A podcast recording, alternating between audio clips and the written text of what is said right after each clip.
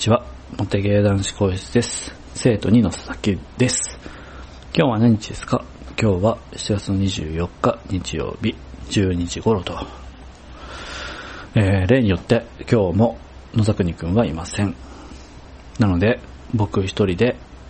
なんか雑談します。なのでボードゲームの話は得意ないので、ボードゲームの話にしか興味のない人はここで切ってくださいと。えー、話題になってますね。ポケモン ゴー。 僕も昨日あのわざわざポケモン ゴー をやるために iPhone に乗り換えて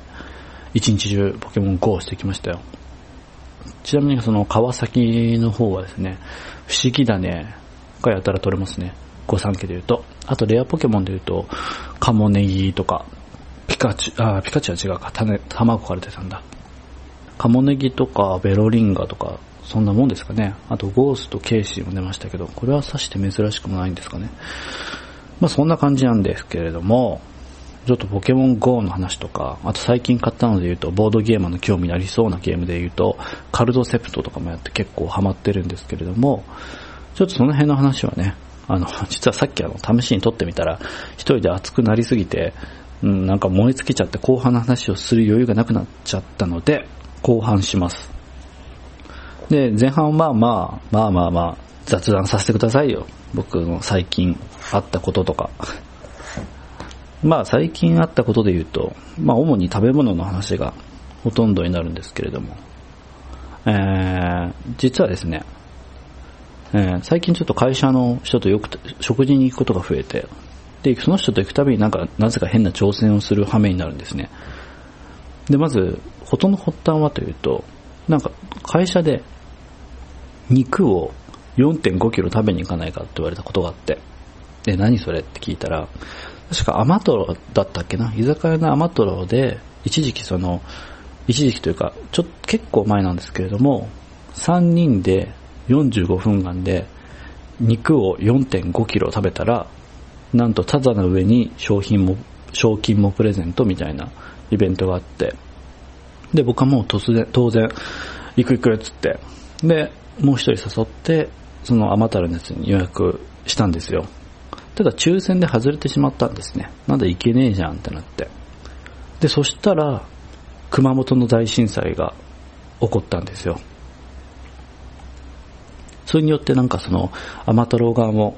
不謹慎だからっていう理由でそのイベントを中止してしまったんですけど、そこでちょっと腹が立ったわけですね。あーって、じゃあその用意されて よんてんごキロのお肉はどうなっちゃったんだよって、食べてもらうはずだった よんてんごキロのお肉たちはどうなってしまったんだと。まあ多分普通に冷凍肉だから切り分けて普通の料理に使いましたってオチだと思うんですけれども、それでちょっと気持ちが収まらねえなと思って、ちょっと よんてんごキロの肉を供養しに行かなければならぬと思って、で、僕を含めてそのさんにんは近所のえー、食べ放題のお肉や焼肉屋さんに行ったんですね。なんだっけ、肉の台所ですよ。チェーン店ですよね。それの会社の近くのお店があったので、そちらに行きました。で、でもそういう挑戦とかしないと、よんてんごキロのお肉のその よんてんごキロ測れなくねって、どうやって測るんってなったんですけど、ちょうど僕が割と最近紅茶にハマってまして、で、その紅茶に貼った用の測りがあるんですね。で、この測りっていうのがなんか科学の実験とかで使うような電子測りなんですよ。割とコンパクトだし、えっと れいてんいちグラム 単位から測れるので、じゃあこれにラップ貼ってやればいいんじゃねっつって、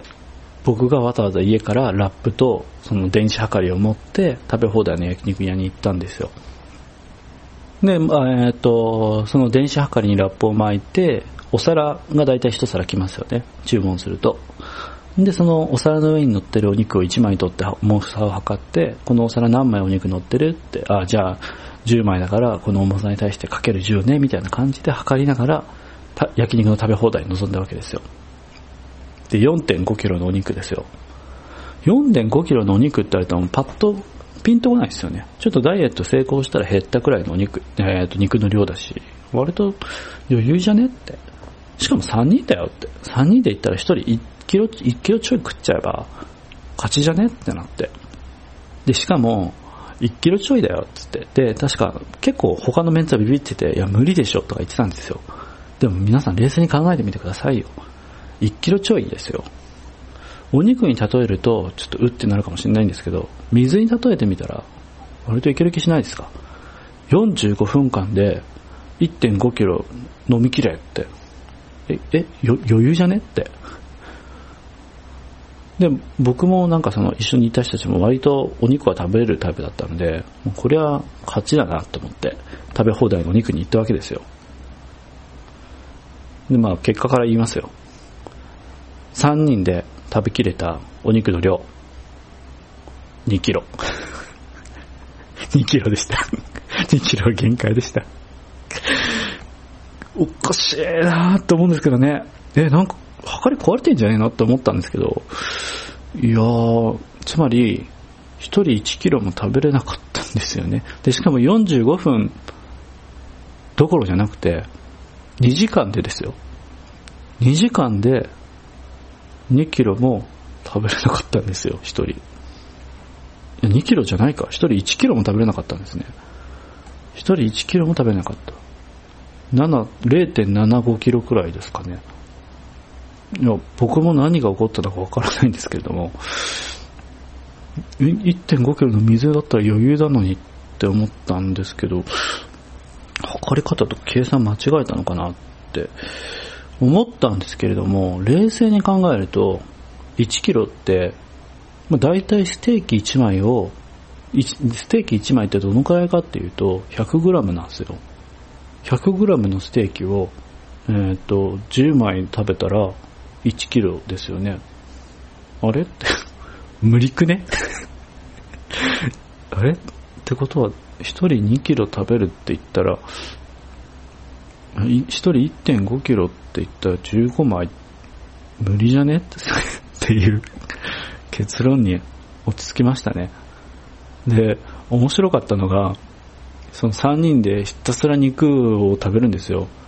その肉の台所って肉だけじゃなくて飲み物もいろいろ充実してますし、その上そのスープとかカレーとかデザートとかあるんですけれども、あ、まあ、まあ当然ご飯もおかわり自由なんですよ。食べ放題で自分で取りに行く形式なので、あ、お肉は店員さんが持ってくるんですね。それ以外のカレーとかデザートっていうのは、あと飲み物っていうのは自分たちで取りに行くシステムなんですけれども、いやまあ、当然カレーとかデザートに食べてたら肉が食べれなくなっちゃうじゃないですか。なので肉ばっか注文して、で飲み物もなるべく控えながら、特にそのお腹に溜まっちゃうようなビールみたいなのは当然控えながら食べるんですけれども、それその状況で何を喋りながら食べるかっていうと、自分たちの食べたいものをひたすら言うっていう感じなんですよね。みんなおのおの、あー米食いて米食いて、あービールビール飲みてえな、ビールだよな、やっぱビールって言いながらみんな米、えー、肉を食べる羽目になりますね。冷麺とかカレーとか言いながら肉を食べ続けて苦しむ回でした。でだんだんそのみんな満腹になりながらも食べ続けて極限を迎えてくると、恥も外分もなくなって、いや最近便秘なんだよねとかそれが邪魔してうまくいかないんだと思うとか平気で言ったりするようになって、カオスでしたね。いやでも自分が一体何キロ肉を食べれるのかっていうのをはっきり知っといた方がいいっすよ。これがもしなんかこう罰金制のある食べ放題とかだったら痛い目見てしまうので、一度その測りを持って食べ放題の焼肉に行って、果たして自分は何キロが限界なんだろうっていうのを知るのは大事だと思いました丸で結局その よんてんごキロのお肉を食いをしきれなかったじゃないですか。なのでその残りのお肉たちも供養しなきゃいけないよねって話になって残りさんキロちょっとさんキロじゃない、さんキロかさんキロくらいですよね。残りさんキロちょっとまた行かなきゃねって話にはなってますが、皆さん二の腕を二の足を踏んでます。一時期ちょっとケンタッキーでも食べ放題やってるって言ってたんで、それに行こうかって話はしてたんですけど、もう終わっちゃったんで、なんかまた新しい面白い食べ放題のお肉が食べれるところに行きたいなと思っています。で、肉といえばちょっともう一つしたい話があるんですよ。肉おじやの話を。肉おじや、まず何かっていうと、最近ちょっと流行ってますよね、家系ラーメン。皆さん、あの家系ラーメンの定義ってわかります？最近流行ってて、でなんとなくそのスープを飲めばみんなわかるとは思うんですけれども、家系ラーメンの特徴っていうのは、まず家系ラーメンを出しているお店の証拠っていうのが、えー、なんとか屋って言って、お店の名前の最後に家がついてるんですね。でこれがなぜかっていうと、家系ラーメンの発祥って横浜なんですよ。で、横浜にある吉村屋っていうラーメン屋があります。これが全あの家系ラーメンの発祥の地になってます。そうですね、どこかっていうと、昔東京ハンズがあったところの裏側なんですけれども、それじゃ分かんないと思うんで、確か西、横浜も最近行ってるか分かんないかな、西口、その横浜の、まあ、一番賑わってる方面の出口を出て、うん、東急ハンズが一番の目印になってたから、毎日、あ、ドンキホーテがある通り分かりますかね。いや、分かんねえよな、横浜行ったことじゃない人だと、えー、横浜のドンキホーテがある一番賑わってる通りがあるんですよ。桜木町方面とは逆方向の。そこを出てまっすぐ行くと、行った通りの一番奥の交差点の角あたりにあります。吉村屋っていうラーメン屋が。まあ、横浜では一番有名なラーメン屋で、いつもその行列ができてるので、まあ多分ネットで調べればすぐわかると思いますよ。そこが発祥になっていて、まあ超濃厚の、濃厚な豚骨スープですよね。まあ、鶏の油とかも使ってるとは思うんですけども、まあ、そこのラーメン、そこのスープがすげえ濃くてうめえと。で、モテラジなんかでもちょっと取り上げられてましたけど、家系ラーメン、めちゃめちゃご飯が合うんですよ。スープの濃厚さが他のラーメンの比じゃないので、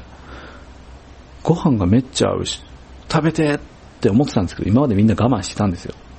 特に吉村屋って結構店員さんたちがいかついんですね。すごいヤンキー感あるんですよ。いや、そんなぶしつけな接客とかは全然ないんですけど、オーラがあるんですよね。すごいなんかいかついオーラが。ここでちょっとご飯頼めねえなっていうちょっと抵抗感があって、今まで試してなかったですけれども、まあやっぱ家系ラーメンを食べてたらご飯が食べたくなるのは事実なので、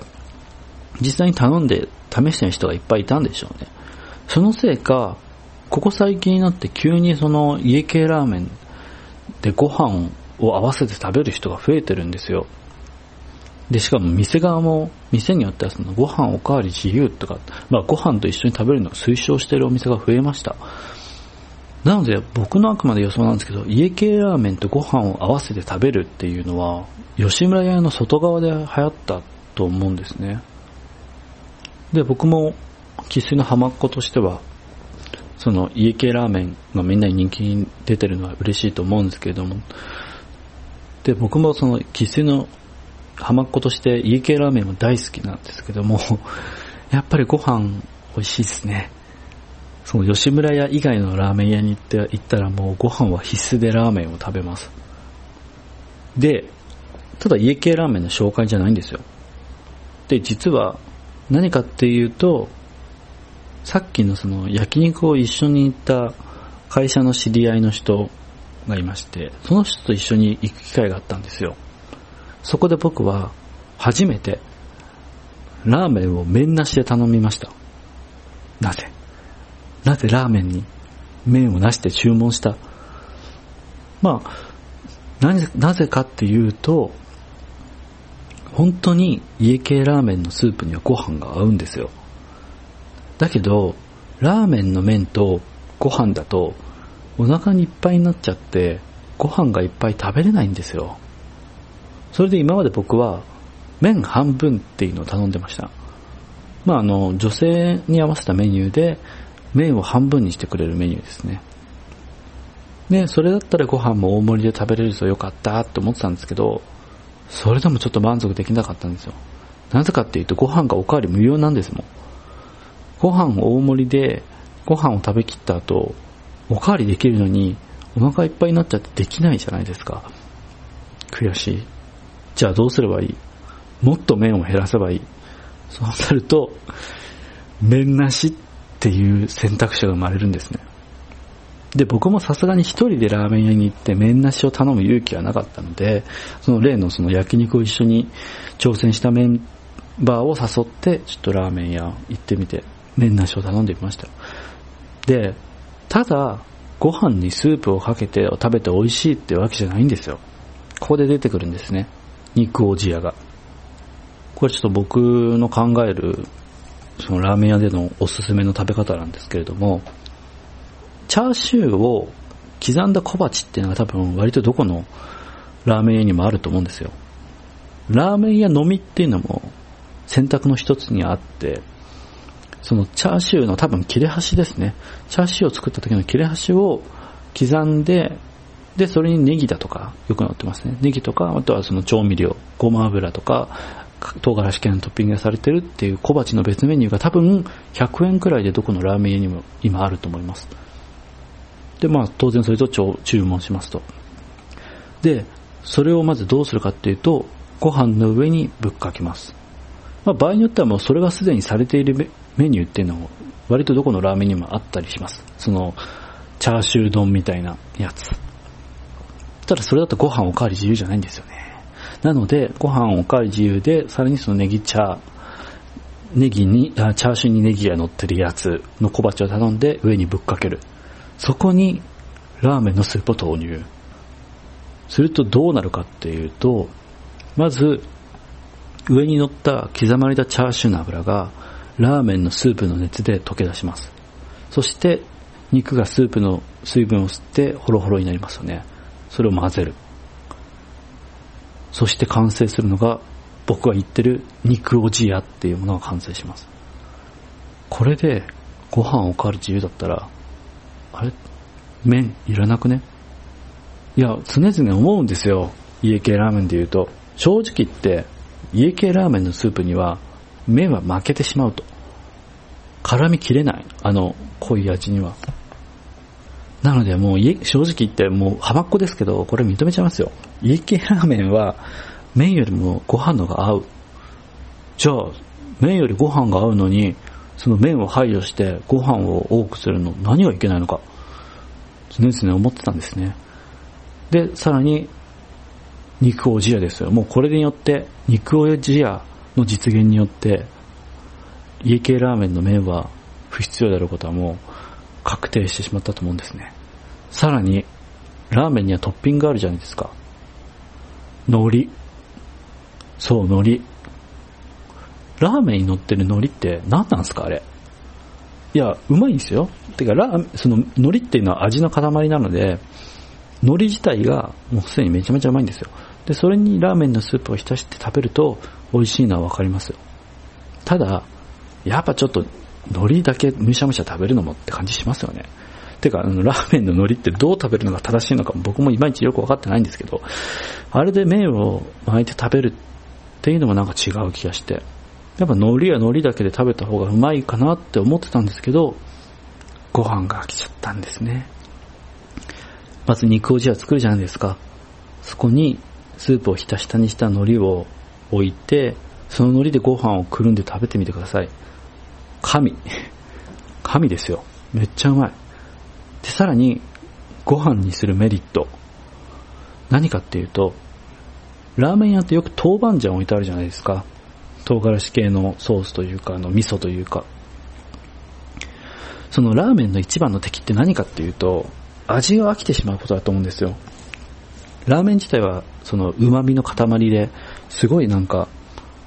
お店によってそういう工夫の凝らされたスープ、そして麺があると思うんですけれども、それでもあの丼一杯のラーメンだけだと、どんなに美味しくても半分食べることにはもうなんか味に感動を覚えなくなってしまうんですね。なのでラーメンを食べる上で一番大事なのは、いかにその味に飽きてしまわないように食べるかってことだと思うんですよ。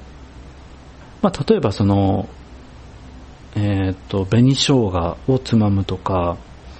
カレーとかだったら福神漬けとからっきょうを食べて一度口の中をリセットするっていうのがありますよね。あとは水をガブガブ飲むとか。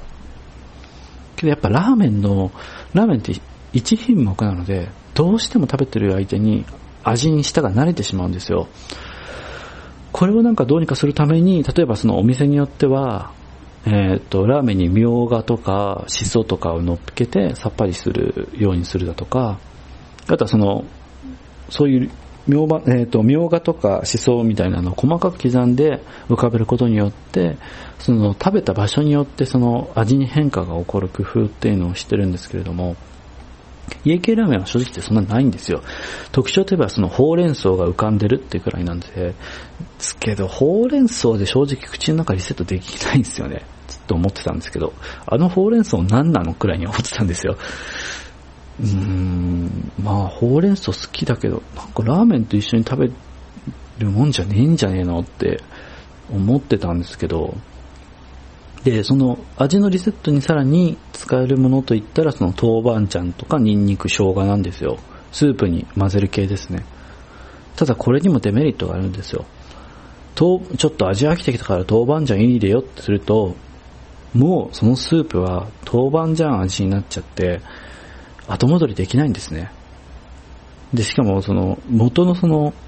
家系ラーメンのスープっていうのは多分バランスが絶妙で、豆板醤入れちゃうと割とその家系ラーメンの良さが消えちゃうんですよね。あーってまたちょっとその味変化に豆板醤入れちゃったけど、もうこれでさんかいめの後悔だわとか思うことも今まで少なくなかったんですけど、ご飯ですよ。そこに出てきたのが、当然ご飯にも豆板醤乗っけますよ。ただその時のメリット、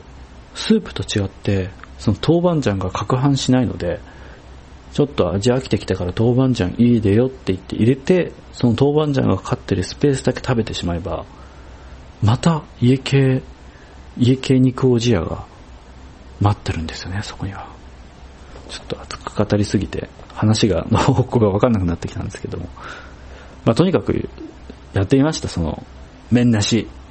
で肉おじや作って食べる、めっちゃうまい、おかわりする、やべえこれ最強じゃんって思いました。で、店員さんに初めて頼んだ時も、その、あのすいませんって、麺半分ならぬ、麺なしって頼めますかって言うと、店員さんは外国人で、え、麺なしっていう感じで、ちょっと驚いてたんですけども、まあ、心よく快諾してもらえて、で、そのスープ、えっと、ラーメンをまあ持ってきてもらくれるじゃないですか、店員さんが。スープなんですけど、僕のだけ。えっと、ラーメンを持ってきたときに、まあ僕の友達じゃないか、まあ会社の知り合いの人と並んで座ってて、でその人にえーと大盛りの方一丁って持ってきて、で僕のところに来たらえーと麺なし一丁って言ってドンと言ったときに、もう周りの人の目ね、僕のラーメンの丼を覗き込むんですけど、あ本当に麺入ってねえわみたいな感じで見てくれて、ちょっと恥ずかしい思いをしてきたんですけどしたんですけども。で、まあ、肉おじややる。で、肉おじやもね、なんか、僕だけしかこんなバカなことやんないだろうって今まで思ってたんですけど、思っていたんですけれども、結構周り見るとやってる人いるので、まあ僕が昼間だなんてことは思ってはいないんですけど、まあやっぱ家系ラーメン好きな人が行き着く結論なんだなって改めて思いました。さすがに麺なしはないですけど。いやいや、まあでも言うても、僕もちょっと麺なしって許される行為なのかなってネットで調べたりしましたよ。そしたらなんか割といますね、家系ラーメンで麺なし頼む人。だから多分僕は最初じゃないと思って、まあまあまあお店の人も慣れて対応してくれるだろうっていうくらいの気持ちで行きました。そんな珍しいことでもない。で、食べてみた感想ですよ。まあ結論から言うと、やっぱ麺欲しいなって思いました。ご飯だけも飽きちゃうんだよね。豆板醤かけて確かに味変わるし、ニンニクとか生姜いくのもまあ悪くねえなと思うんですけど、やっぱりもうここここ十数年ラーメン食べ続けてきたのか、ご飯だけ食べてるとちょっとふっと麺が食べたいなって思う瞬間が来るんですよね。なのでこんだけ麺なしの素晴らしさを語っておいておかしいとは思うんですけれども、やっぱ麺半分でいいかなって気がしました。もしくは麺さんぶんのいちとかでもいいんですけどね、本当本当に一口でいいんですよ。本当に一口麺が欲しいくらいなんですよ。まあ一度はチャレンジしてみるのもいいんじゃないですか。ちょっと高揚感ありますしね。ちょっと麺なしを頼むドキドキ感っていうのも悪くないと思いますよ。さすがに吉村屋ではやめた方がいいと思いますけど。はい。丸。ちょっと休憩しよう。はい、休憩終わりで、えっと、ポケモン ゴー の話をするんでしたっけ？社会現象になりましたね、ポケモン ゴー。僕もやってて、今もうレベル にじゅうに?いち かになんですけれども、そのくらい前はやり込んでるんですけれども、ポケモン ゴー どころじゃないんですよ。ポケモン ゴー どころじゃない。皆さんにもっとここで知っててほしいポケモン ゴー 以上のイノベーションもですね、ちょっとお伝えできたらなと思うんですけれども、皆さん エムティーオー マグネティックシステムは当然ご存知ですよね。マグネティックシステム、まあご存知ないとは本当は思ってるんですけれども、これが何かっていうと、エアソフトガンにおける革命が起こったんで、ここ起ころうとしてるんですよ。なのでここからは久々のサバゲー男子校室です。なので今回の収録本当にどうで、どうでもいいんで、ここから先ずっとそのソフト、ソフトウェアの新しいシステム エムティーオー マグネティックシステムのことを言うので、マジで今切った方がいいと宣言しておきます。それでもなお聞いてしまった人たちはがっかりしても文句言うなよっていう話です。はい、 エムティーオー マグネティックシステム、これが何かっていうですね、エアソフトガン界における新しい弾を発射する新機構が発表されたんですね。で、これがあまりにも画期的すぎて、まあ当然サバゲー界隈の中ではすごい影響を与えてるんですけれども、それ以外の外にも影響を及ぼすレベルの革命的な新システムだと思います。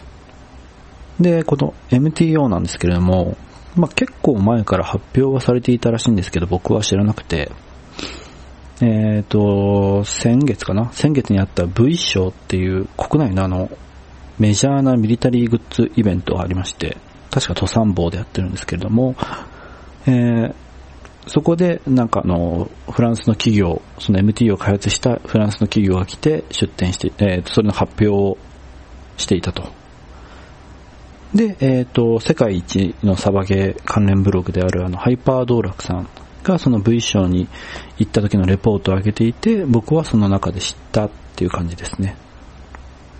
まあ僕の知り合いで V 賞に行った人もいたんですけれども、えっとその知り合いの人はその V 賞に出て、そのフランスの企業が出展してて、そこに人だかりがあったのは見てたらしいんですけれども、なんかその時はまさかこんな新機構なんていうふうには思わなくて、なんかどうせ丸いのコピーの新しい電動ガンとかよくあるあれだろうって思って見過ごしたらしいですね。その人もかなりエア、えーと、エアガン、ソフトエアガンに関しては興味の高くて、まあよほどのマニアな人なんですけれども、それでも想像しえなかったし、今のそのハイパードラッグさんの記事になるまで気づかなかったほどのまあ技術ですね。で、これまであのにじゅうねん以上続くソフトエアガンの歴史の中で、新しい技術によって何度も革命は起こっているんですよ。まあその中で最も影響が今までの中で強かったっていうと、やっぱり電動ガンだろうと思います。まあ電動ガン何かっていうと、えー、バッテリーとモーターを使って弾をいちびょうかんにじゅうろっぱつからにじゅうよんぱつ以上連射できる、えー、発射機構を持ったソフトウェアガンなんですけど、まあこれが今えー、ソフトウェアガン界の中でも一番のシェアを持っていると言っても過言じゃないと思います。多くのサバゲーマーたちがこれを持ってフィールドに来ますね。で、えー、その電動ガンが登場するまでは、連射するタイプのソフトウェアガンっていえば、その圧縮した空気を詰めた大きなタンクを背負ってサバゲーしていたんですね。といってもこれももうにじゅうねん以上前の話になるんですけれども、まあ当然僕はその頃はまだまだ、えー、サバゲーができる年齢でもないし、まさかそんな遊びが世の中にあるなんて知らない年齢でしたし、まあ僕も話に聞いてる程度の知識ですね、その時のことは。まあなんですけど、今はそうだったとしても、その本当にタンクなんですよ。あのプロパンガスみたいなのが入ってそうなでっかなタンクなので、稼いだことはないんですけど、多分じゅっキロはないにしても少なくともごキロ以上あると思いますね。でそれを背負って、そのタンクからチューブでエアガンにつなげて遊んでいたと。こんなん正直言って僕も嫌ですよ。まあエアソフトエアガンについて興味の高い僕でも嫌ですし、それどころか女の人とかはまず無理じゃないですかね。だってあのタンクを別にして銃だけでもさんキロはありますし、まあ総計はちキロ以上体に身につけて、でしかも他の装備を含めたら多分じゅっキロ以上ですねを身につけてサバゲーするっていうのはちょっと想像できないですね。でにじゅうねんまえはそうだったんですけれども、そこでそのタンクも含めて全て銃の中に収めたのが電動ガン。ソフトウェアガンの発射機構っていうのはですね、大きく分けるとふたつあるんですよ。まずあの圧縮された空気、まあ空気じゃなくてガスも含めるんですけど、ガスを、えー、薬室に解放して弾を飛ばす仕組み。それとスプリングのついたピストンをテンション解放して圧縮空気を作り出して、それを薬室に送って発射する。まあ大きく分けるとこのふたつの機構が今まであったんですね。ただその電動ガンが登場するまでは、そのピストンの前後の動き、まあさっき言った後者の方なんですけれども、ピストンの前後の動きを手とスプリングで行うしかなかったんですね。スプリングを縮める形でピストンを引いて、その状態でロックして、でトリガーを引くとそのロックが解除されて、ピストンがバネの力で勢いよく前、勢いよく前に前進して発射する。これがエアーコッキング式といって、今でもボトルアクション式のライフルだとか、まあ、俗に言うスナイパーライフルですね。それとかあとポンプ式のショットガンなんかでも使われています。東京マルイからも出てますね。まあそれにそのエアーコッキング式のボルトアクションライフル、東京マルイから出てるのは ブイエスアールテン っていうシリーズなんですけども、そちらは今でも人気で結構売れ筋の商品だと思います。まあこれはこれでメリットはあるんですけれども、手で引いて撃つの繰り返しなので連射ができないんですよ。まああのラピッドファイヤーって言って、そのエアコッキング式でも早く撃てる仕組みの、主にショットガンタイプにはあるんですけれども、それでもいちびょうかんにさんぱつが限界だと思います。でそこに電動ガンが登場したんです。そのそれまでは手でそのピストンを引いてたんですけれども、まあいかんせんそのスプリングを縮めるようにしてピストンを引くので結構重たいんですよ。でその引く動作をモーターとギアで行うことによって、いちびょうかんにじゅうろっぱつからにじゅうよんぱつ以上の連射を銃本体のみで可能にしたんですね。でその電動ガンが登場してからはじゅうねん以上はもう電動ガンの転化が続いていますね。でそこで今回の エムティーオー マグネティックシステムの登場ですよ。これが何かというと、新しいエアガンのあ新しいソフトエアガンの発射機構ですね。今あのエアガンって言っちゃったんですけれども、ソフトエアガンとエアガンっていうのは正確には違って、エアガンっていうのはその狩猟なんかで使われる、まあ、動物を撃ち殺すための銃のことをエアガンっていうんですね。でそれだと、それとても人間同士で撃ち合うっていうのはとんでもない話ですから、おもちゃ用にその弾の発射力のレギュレーションが決まっているものをソフトエアガンと言います。でその新しいソフトエアガンの発射機構なんですけども、その エムティーオー もいわば電動ガンの一種ではあるんですよ。ただその発射機構が電動ガンといえども、従来の電動ガンとは大きく異なるんですね。まずその新しい電動ガンの エムティーオー、 モーターがありません。ギアもありません。なんとスプリングもないんです。でその今までの電動ガンがその、えーと、弾を発射するまでの流れっていうのが、まずバッテリーから、えー、電力を汲んで、その電力でモーターを回して、でそのモーターがギアを回転させて、でそのギアがそのスプリングのついたピストンを巻き上げて巻き切った状態で、えー、そのスプリングが解放されてピストンが勢いよく前進してピストンの中に入っている空気が勢いよく打ち出されてそれが弾にぶつかって弾が発射されるっていう仕組みなんですけれども、なんとその新しい エムティーオー モーターもギアもスプリングもないんですよ。じゃあどうやってピストンを前後させるんだっていう話なんですが、どうやるかっていうと電磁力でピストンを前後させるらしいです。するとどうなるかっていうと、まず省電力化されます。なんとですね、従来の電動ガンに比べてじゅうぶんのいちの電力で打てるようになるらしいんですね。まあおそらくそのスプリングを縮める必要がなくなったからだと思うんですけれども、そのもともと今電動ガンに入ってるスプリングってめちゃめちゃ硬いんですよ。手で縮めると、例えば指の力で縮めようとすると正直汗かくレベルの硬さなんですね。今までの電動ガンはですね、ラジコンなんかで使われるリチウムポリマーバッテリー、通称リボバッテリーっていうのを使っているんですけれども、これが今ではあのスマホなんかにも使われているくらいかなり大容量なバッテリーなんですけれども、それでもそれを使ってでもサバゲーをやってると半日でそのリポバッテリー一つを消費しちゃうんですね。なのでまあ最低でも一人でサバゲー行った時なんかは、えー、バッテリーをにこ持ってかないといちにち遊びきれないんですけれども、それがその新しい エムティーオー なら単純計算でいつかも持つようになる。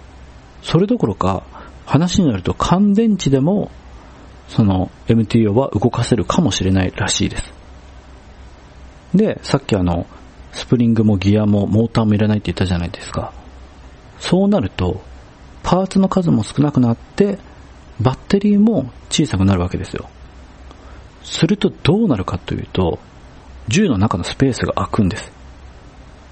どういうかと、どういうことかというと、今まで電動ガンの中にメカを収めるっていうのは各メーカーとユーザーがすごい苦労してきたんですよ。例えばあの電動ガンにはモーターが入ってるって言いましたよね。そのモーターがどこに入ってるかっていうと、基本的に銃のグリップの部分に収まってることが多いんです。ただ実銃のグリップの太さだと電動ガンのモーターっていうのは結構でっかいんで収まらないんですよ。なのでソフトウェアガンのグリップっていうのは実銃のグリップよりもやや太めに作られています。なのでその部分見ると実銃かソフトウェアガンかっていうのは今まで見分けはついたんですけれども、モーターがなくなるんでその部分も太くある必要はないですよね。で、他にも電動ガンに使われているケーブル、これはですね、あのバッテリーから電動ガンの心臓部のメカボックスってところに繋がってるんですけれども、これが細すぎるんですよ。従来の電動ガンのケーブルは何が細いかっていうとバッテリーの電力に対して細いんですよ。細いと何がいけないのかっていうと電気抵抗が発生するんです。意識の高いサバゲーマーはですね、その少しでもその電動ガンが弾を撃つ発射サイクル、まあ連射速度ですねを上げるために太いコードに交換するんですね。コードが太ければ太いほど電気抵抗が少なくなってより電気を効率的にそのモーターに伝えることができるんですよ。ならじゃあ太ければ太い方がいいんだったら太いのにすればいいじゃないって思うかもしれないんですけれども、ただそれだと問題があって、コードを太くしてしまうとその銃本体にコードが収まらないことがあるんですよね。というかそのくらいギリギリの戦いが行われてるんですよ。その銃の中にメカを収めるっていうのはもうわざわざハンダ付けして圧縮、圧縮、圧縮チューブか圧縮チューブをつけた後にですね、それでまあケーブルを太いのに交換した後に銃に入れようと思ったら収まらないことがまあまあまああるんですけれども、その時の絶望感ったらないですよね。またその圧縮チューブを切ってハンダを溶かして外して別のコードに付け替えての繰り返しですよ。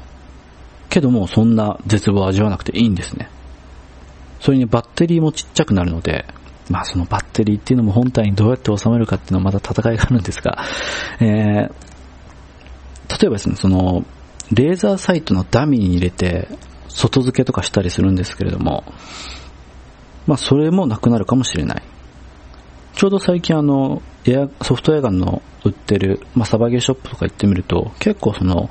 レーザーサイトのダミー、バッテリーを入れる用のレーザーサイトのダミーなんか置いてあるんですけども、それが最近投げ売りされてるんですね、安い価格で。もしかしたらその エムティーオー が発表されたことが影響してるかもしれないです。またあのパーツ数が減るので、そのスプリング、モーター、ギアが減るので本体も軽くなるし、当然故障のリスクも減ることが考えられますね。まあその今回のその エムティーオー はピストンの動作を集積回路を使って管理してるみたいなので、そこの真偽はちょっとわからないんですけどね。あとピストンが勢いよく前進するとき、前進するピストンが内壁に衝突する直前に止まるそうなので、その衝突による故障も減るとは思います。結構そのエアガンを撃ったときに、まあ、反動があるんですけど、その反動の正体の多くが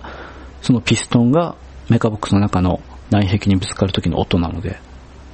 それにより衝撃も少なくなるので故障も減るかもしれない。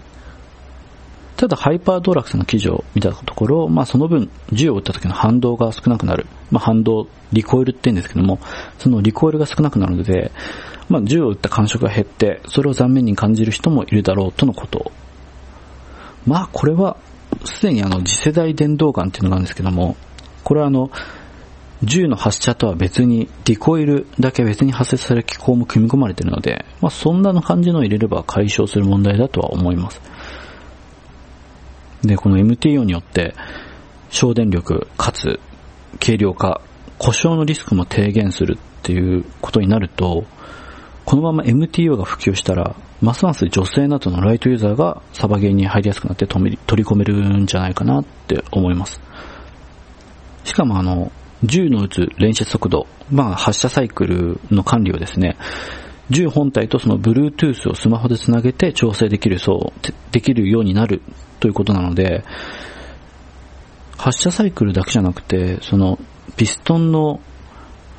前後に動く動きを集積回路で管理しているんだったら、発射の威力ももしかしたら調整できるようになるんじゃないかなっていうふうにも考えられますしね。そうなったら例えばその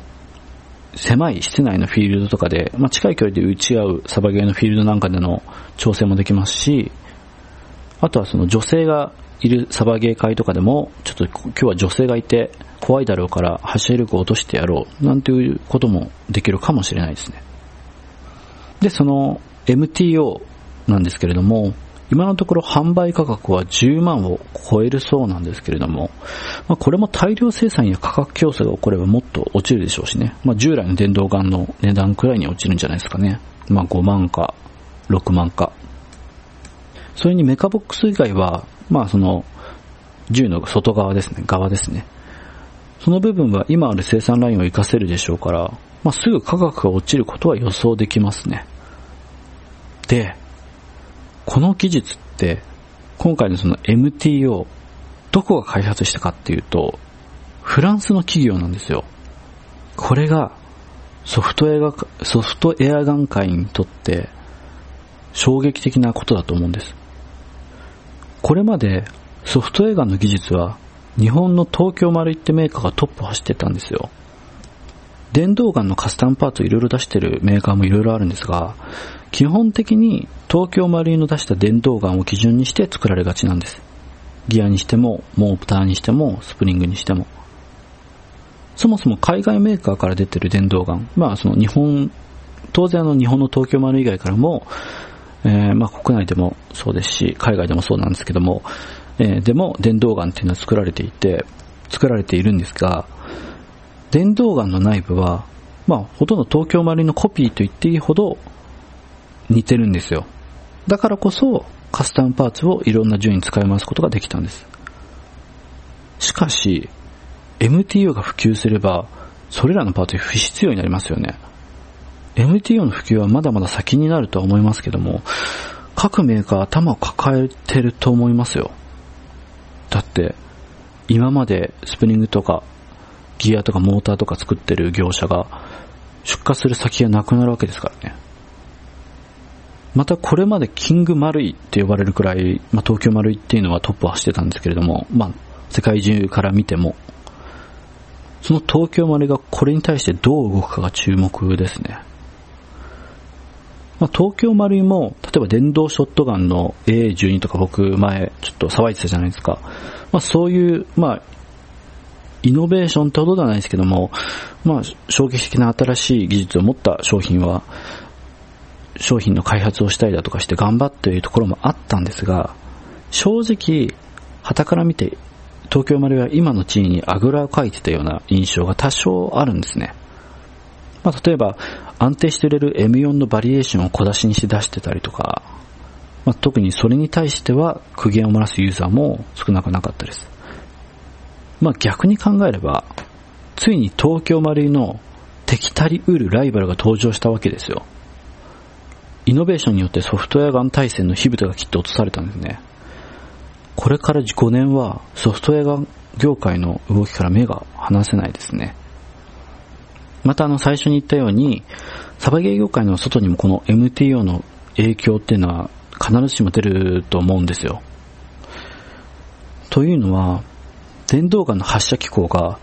超省電力軽量小型低反動になるんですね。一度に言うとわけわかんないと思うんですけど、まあ超省電力、消費電力がじゅうぶんのいちになる、軽量化もされる、おそらくじゅうの発射機構のみで言えばさんぶんのいちくらいに落ちると思います。さらにその部品が少なくなるので小型化もできるし、えー、電磁力で動くことによって反動も小さくなる。なのでその銃を撃つ仕組みの部分だけを何にでも乗せられるようになったと思うんですよ。つまりドローンにも乗せられると思うんです。いや今後、まあ、すぐにとは言いませんけども多分さんねん以内には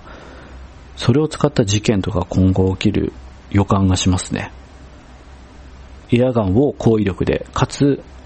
えー、高サイクルで打ち出すこともできるドローンが出たらそんなの欲しいじゃないですか。欲しいし何かに使ってみたいなって思う人は出てくると思います。それにまあ何を発射できるかっていうのは ビービー 弾だけではないですからね。今後この エムティーオー の技術がですねサバゲー以外の分野で活用されることもあるかもしれないです。まあ、そんな感じで一通り エムティーオー の紹介だったんですけども、今回ですね更新がいっしゅうかん空いたじゃないですか。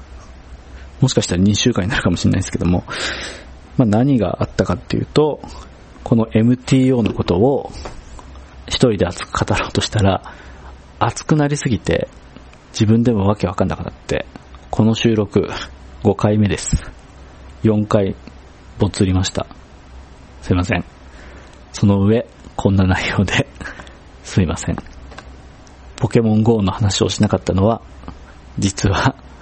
野沢君ともうすでにしてそれを収録したのでそれを次の更新に載せてます。はい、そこでポケモン ゴー に対して思うことをいろいろ喋ってるのでそちらから聞いてください。すいませんでした。はい。野沢国君にあんなに偉そうなこと言ったけどやっぱり毎週更新難しいですね。まあ言い訳するなら一人収録だからまあ難しいよってことは言い訳しておきたい。はい。ではじゃあ適当にえーっと、なんだっけ。告知をして終わりますか。えー、告知。えー、シーサーブログで更新しています。公開しています。Google 検索でモテゲーで検索すると、えーっと、モテゲー男子コース出てくるので、そちらから適当に聞いてください。Twitter やっています。Twitter でモテゲーで検索すると、キルのバックにドット絵の僕らのアイコンがあるので、そちらをフォローしていけんと欲しいです。全然反応ないけど、通風スコロクはいくつ売れるかっていうコメントも、欲しいです。以上、モテゲー男子講師でした。生徒にの佐々木でした。さよなら。